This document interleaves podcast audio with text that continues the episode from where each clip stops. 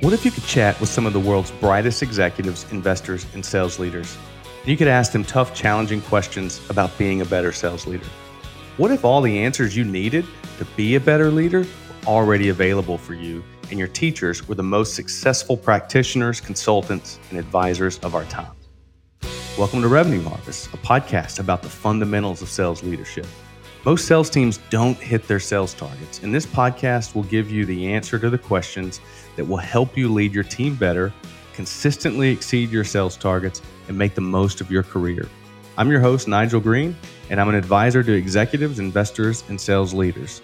I get to spend my days coaching sales leaders of quickly scaling companies across the globe. I would challenge leaders who probably have shied away from vulnerable conversations or true audit and assessment about themselves and their own lives uh, to, to give it a go and tell me after you finish if it's if you think it's a soft skill or not. Once you lose control of the narrative with your customer, you are virtually guaranteed to lose control of the narrative with your board. You want to be intentional about how you interview people, certainly so that you can make sure that you are identifying and attracting the right talent onto your team.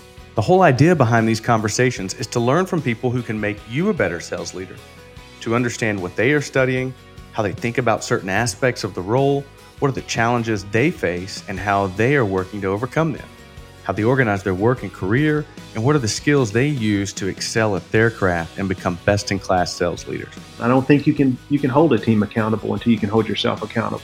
Go ahead and subscribe to this podcast so that the next episode automatically downloads when it's ready. Trust me, you don't want to miss these conversations.